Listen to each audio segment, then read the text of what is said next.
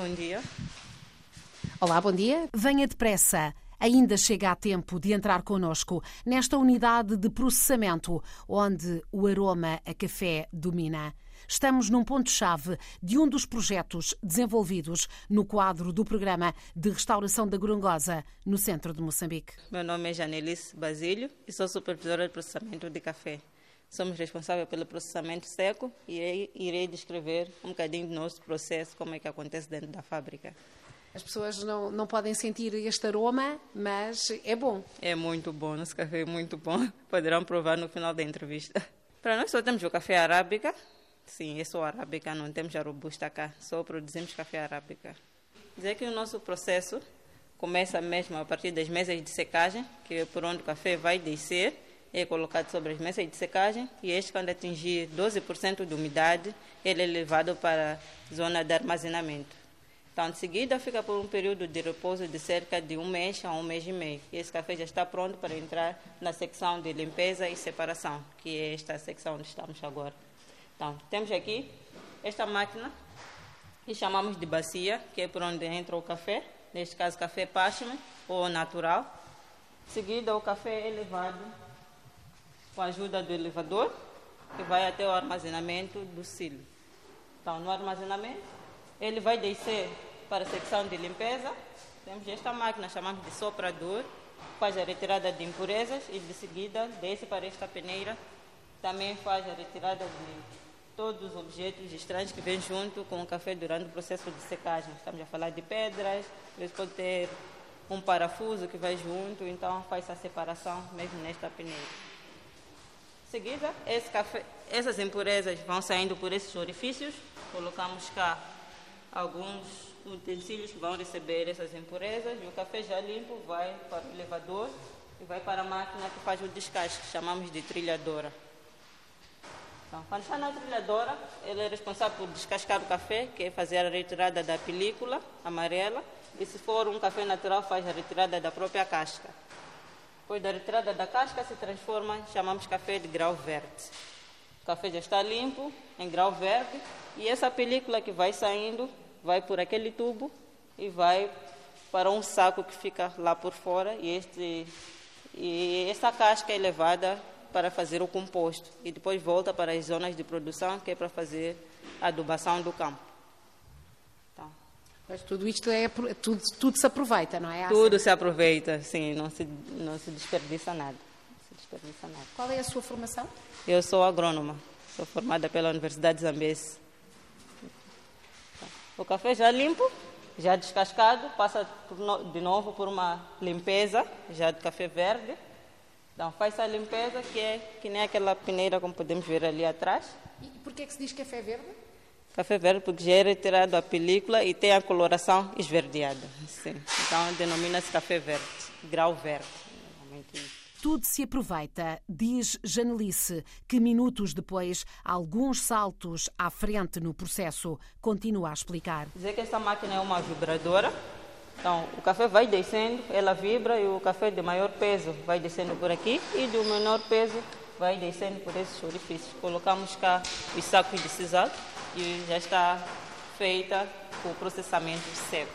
Então, este café já está pronto para exportação. Mas para nível nacional nós temos a secção de tora, que é onde vai o café, é feita tora, moagem também empacotamento.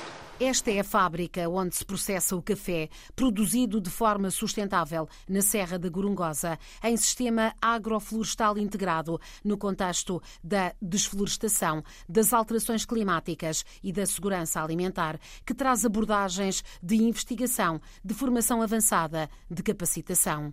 Avançamos agora serra acima e é Gilberto Estevão Estacha, agrónomo e aqui técnico de café, quem troca por miúdos estes mistérios da terra, da ciência, da vontade, do acreditar. Aqui estamos na Serra de Corongosa, né? ao pé do Monte Gogogo, a 935 metros de altitude, então dá para ver que estamos em cima. Estamos num campo de experimentação, como disseste. O que é que experimentam? Sim, estamos esperando um campo de experimentação, de campo de variedades brasileiras. Estamos aqui a testar sete variedades vindo do Brasil, que estamos a tentar ver qual vai ser a produtividade de cada variedade, qual vai ser a resistência em termos de pragas, em termos de, de, de, de, de do clima. Né? Então precisamos testar todos esses parâmetros para vermos qual das verdades será melhor para a produção de café e para podermos oferecer aos nossos produtores. Estão sendo feitos esses experimentos, até agora ainda não tem uma conclusão, né? Uh, diversos estudos já foram feitos, agora estamos à espera dos resultados para ver qual café é melhor, se é o café de sombra, ou se é o café produzido ao sol, ou se é o café produzido 50% sombra, 50% sol. Então estamos à espera desses resultados até agora. E, e que árvores é que normalmente estão uh, nessa zona de sombra? Uh, temos as árvores nativas, né? que fazemos consórcio com o café. Temos, temos escolhido aquelas árvores que têm rápido crescimento, como um exemplo da Umbaua, e algumas árvores que são mesmo uh, nativas daqui da Serra de Gorongosa. Uh, és um jovem daqui da, da Gorongosa mesmo, da vila. Uh, o que é que representa para ti estar também neste, neste projeto e de, forma, e de que forma é que ele mudou a tua vida e que vês mudar a vida da tua comunidade? Uh, estar aqui me orgulho muito por estar a trabalhar com o café e não só, a principal razão mesmo é da, da, da, da restauração da Serra de Gorongosa. Sabemos nós que a Serra de Gorongosa sofreu né, por um período de guerra e até agora ainda sofre por abate das árvores para as pessoas fazerem machamba. Então sinto-me orgulhoso por estar a contribuir para trazer de volta aquilo que é a Serra de Gorongosa e dar um equilíbrio melhor ao clima de Gorongosa. Se formos a ver aqui, antigamente chovia quase sempre, mas agora não está a acontecer. Então, já com, com, com a implementação do projeto de café e, e, o reflorestamento da Serra de Gorongosa, já estamos a começar a notar, né? Ah, em algum momento aqui já chove, pelo menos por semana, uma, duas vezes. Então, isso é um sinal positivo para nós. E também me orgulho de fazer parte desta mudança. E, e, e também sei que o que estou a fazer, estou a contribuir para os outros jovens e como sabemos que a Serra de Gorongosa é que nem o coração do Parque Nacional de Gorongosa, nasce cerca de 26 rios que saem daqui, que a maioria deles vão desaguar no lago Urema, e que fornece água para os animais do Parque de Gorongosa. Então, estar aqui é uma prosperidade né, para, para a população de Gorongosa, assim como para a população de Moçambique. Uhum. Uh, noutro ponto de, deste, de, deste continente, uh, há uma organização que defende que uh, é preciso conhecer para amar, amar para proteger. É um bocadinho isso que tu sentes aqui? Sim, sim, sim, sim, sim. É isso. É exatamente. ah, eu sinto que cresci através desse projeto. Né? Quando entrei, tive uma visão clara daquilo que está a acontecer, daquilo que se diz o equilíbrio ambiental, e, e, e, daquilo que se sabe que o que que se espera, né? Quando nós destruímos a floresta, o que que se espera quando nós protegemos a floresta. Então, cresci mais quando entrei nesse projeto e tive mais uma visão ampla daquilo que acontece em termos de proteção do meio ambiente. Uh, lá em cima, uma última questão. Lá em cima sabemos que há, há ainda pessoas que uh, estão um bocadinho isoladas e que uh, continuam a fazer a sua machamba, têm que dar comida à família, mas isso pode vir a ter consequências também aqui. como, é que, como é que poderá haver resposta também a esse nível? Ah, quando é isso, nós estamos a trabalhar com as pessoas do, de, de, forma a sensibilizar, né, a não cortarem mais árvores nos sítios onde já tem floresta. Então, o que estamos a fazer é trabalhar com a população naquele sítio onde ele já abriu para fazer machamba e ensinar a produzir de forma a aquele solo não perder a fertilidade.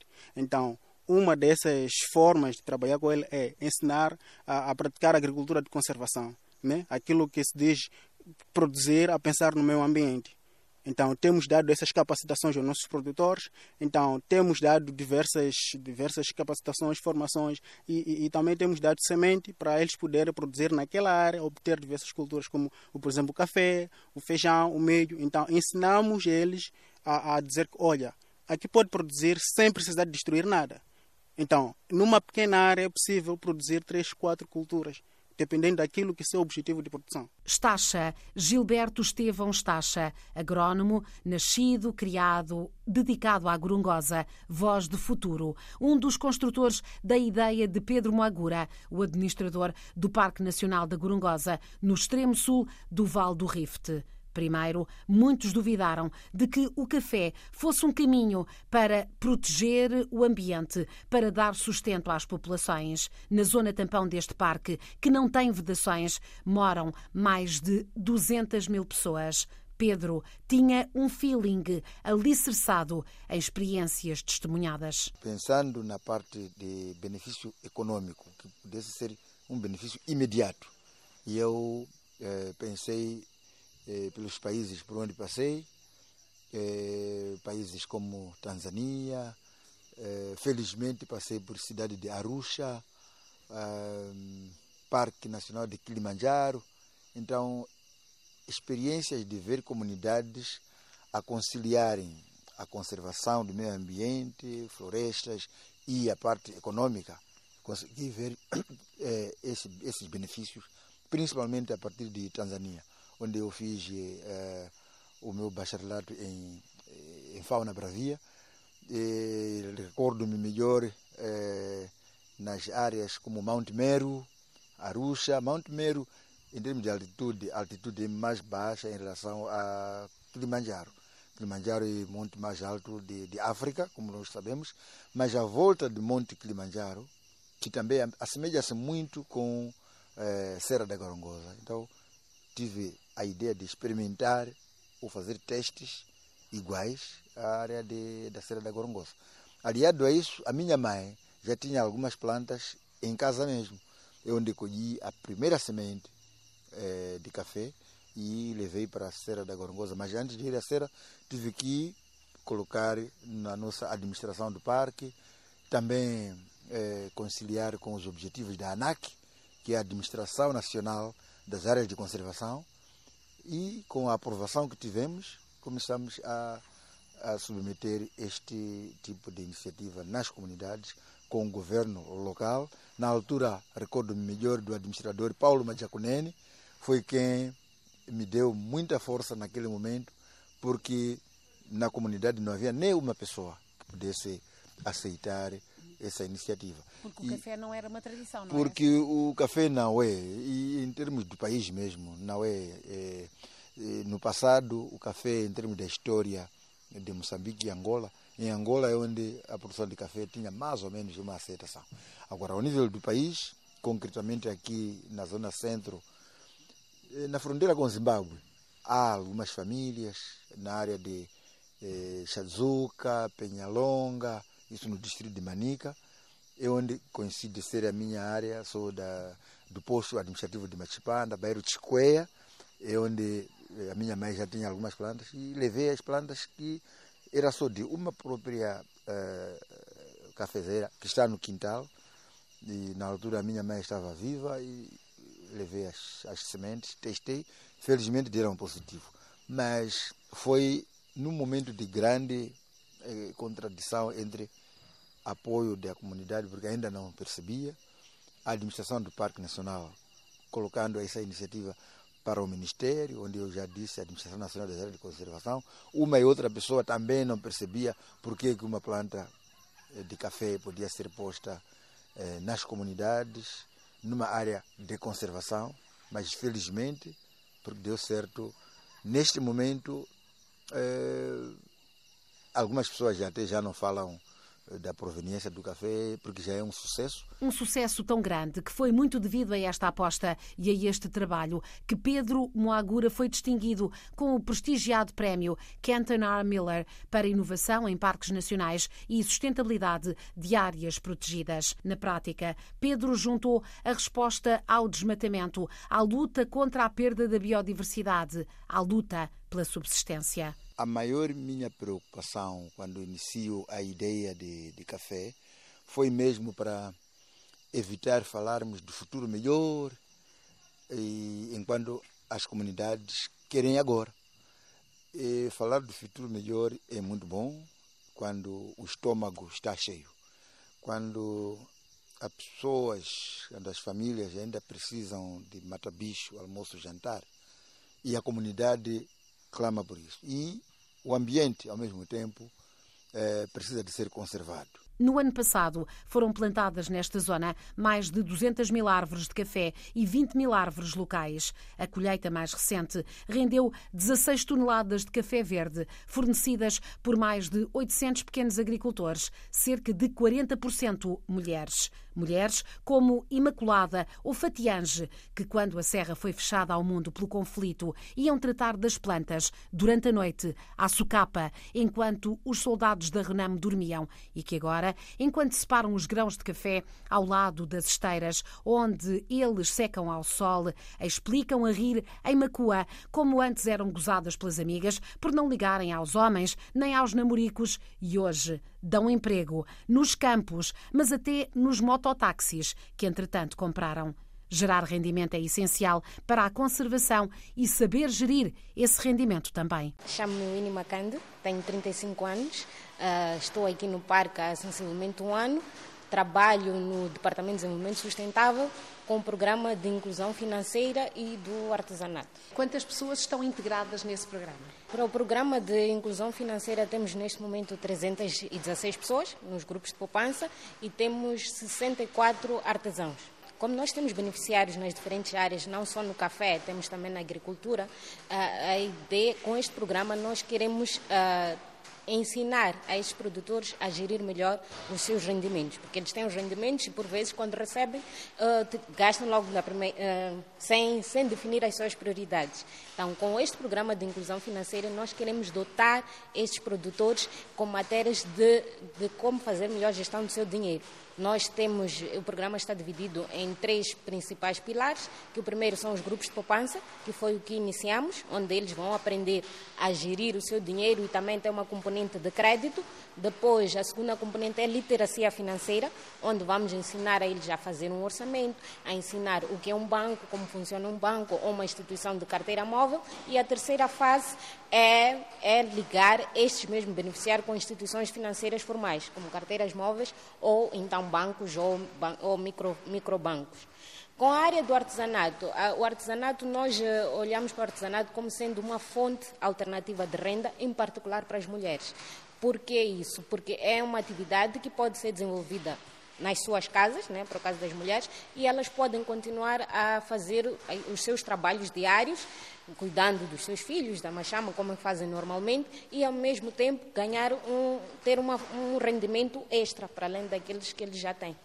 Em muitos pontos de África, nomeadamente, e aqui de Moçambique, as mulheres são as chefes de família. Aqui isso também acontece muito, ou muitas vezes ainda está, eh, o casal ainda está junto? Aqui, daquilo que nós temos visto, o casal ainda está junto e ainda temos as mulheres com pouco poder, mesmo com rendimentos, eles não, não têm ainda muito poder de decisão naquilo que são os rendimentos da família.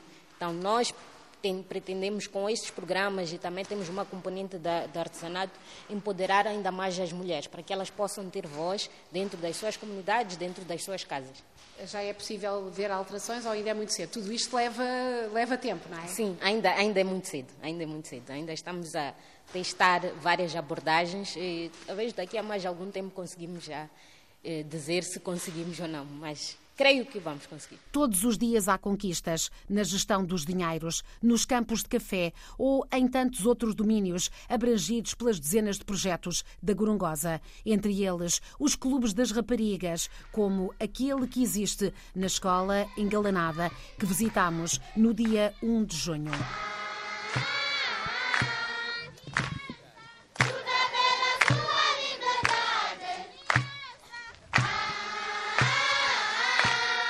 Vozes a mostrar ensaio na recepção a Greg Carr, o homem que está no centro deste projeto de restauração da Gorongosa. Greg chegou com amigos e familiares. A animação maior nem sequer é aqui, é lá embaixo, no jogo da bola.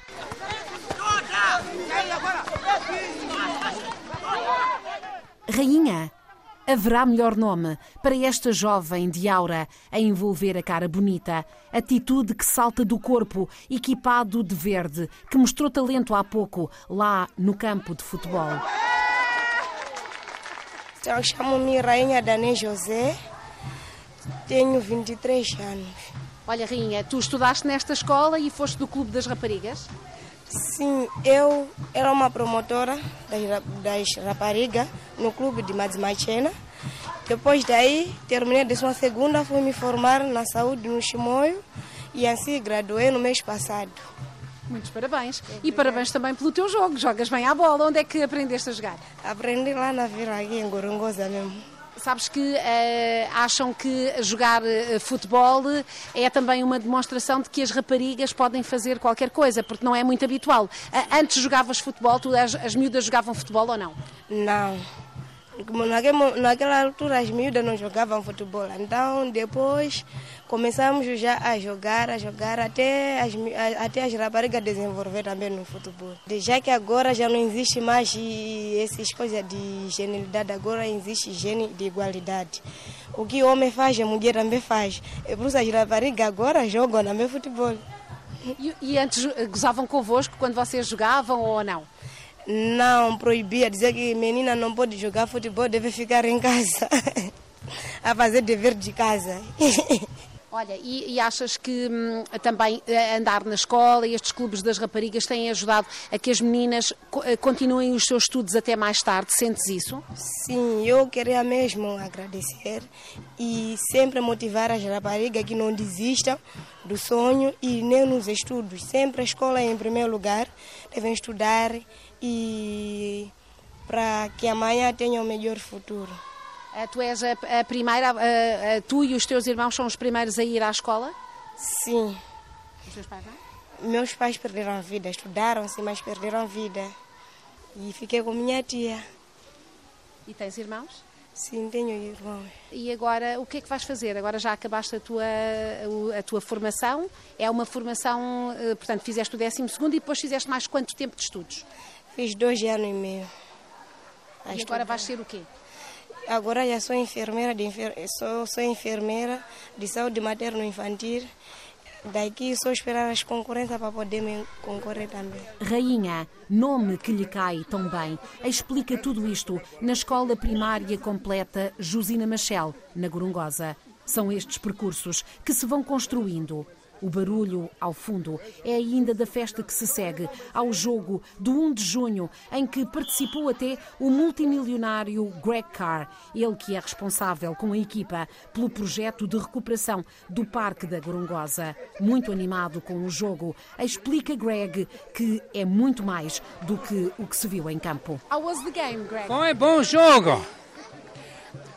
We're very happy at this school to focus on after school clubs for girls, clubs de raparigas. We want girls to participate in every opportunity in life, professionally, with their human rights, also with sports. Greg, familiares e amigos estavam a jogar, mas não pensem que as miúdas deram tréguas aos visitantes e que os deixaram ganhar. Elisa Langa também jogou. Ela é a diretora do Departamento de Desenvolvimento Humano e explica o porquê da aposta do Parque da Gorongosa na melhoria das condições de vida na zona tampão. Em causa, as vidas de cerca de 200 mil pessoas. O projeto de restauração do Parque Nacional da Gorongosa tem fundamentalmente dois objetivos. O primeiro, que é o de restaurar o parque, não é? Eh, em que nós trabalhamos para a proteção da biodiversidade, mas porque a proteção da biodiversidade é feita ah, pelos homens, então nós temos de promover ah, a saúde e o bem-estar dos homens, para que estes homens, por sua vez, sejam agentes ah, que possam apoiar ah, neste processo de, de- de- de- de restauração do parque, protegendo as espécies e hum, evitando a todo custo o desmatamento da floresta, as caças furtivas e tudo aquilo que seja nocivo a- a- ao desenvolvimento deste parque. Portanto, o Departamento de Desenvolvimento Humano veio responder a esta necessidade de trabalhar com o homem, desde a tenra idade. Por isso é que nós trabalhamos nas escolas, porque é com os mais novos que nós devemos ah, reforçar esta ideia de conservação da natureza e de proteção do meio ambiente. Portanto, estes dois obje- objetivos são respondidos através dos diversos projetos que nós temos ao nível da educação, ao nível da saúde, ao nível também da agricultura e, e- de outros ah, projetos afins, que todos eles juntos visam ah, proporcionar o bem-estar, mas também da população, mas também uh, melhorar uh, o meio ambiente e protegê-lo. Quando fala do homem, é homem com H grande, porque é homem e mulher, porque uh, apostam muito uh, na, na, educação, sobretudo na, no, no dar poder às meninas. Pois, quando falo em homem, falo na espécie humana não é? E a espécie humana são raparigas, rapazes, homens e mulheres, todos juntos, a, a, a lutarem a favor deste mundo que precisa muito a, de nós.